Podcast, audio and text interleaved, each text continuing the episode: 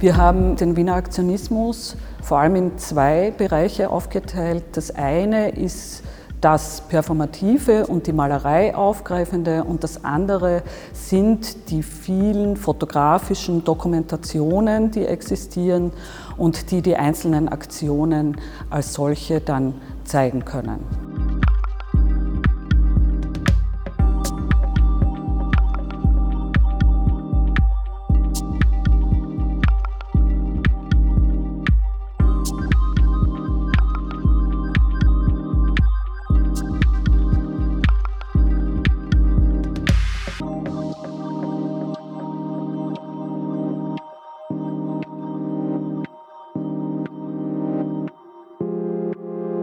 Natürlich ist der Wiener Aktionismus eine der aggressivsten Reaktionen auf die Aufarbeitung einerseits äh, der Kriegsgeschehnisse und auf der anderen Seite natürlich auch eine massive Reaktion auf die gesellschaftlichen Verhältnisse, auf die konservative Umgebung, äh, auch in der Kunstszene.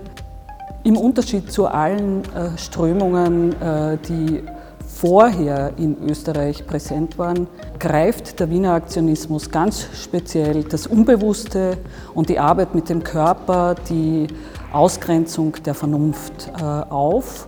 Und daher werden Dinge übernommen wie das Schütten der Farbe, das Rinnen äh, über die Leinwand, äh, das Betreten eigentlich auch der Leinwand, das Ausschweifen des Malens in den Raum und der Übergang eigentlich von einem skulpturalen Denken zum eigenen Körper und der performativen Aktion im Raum.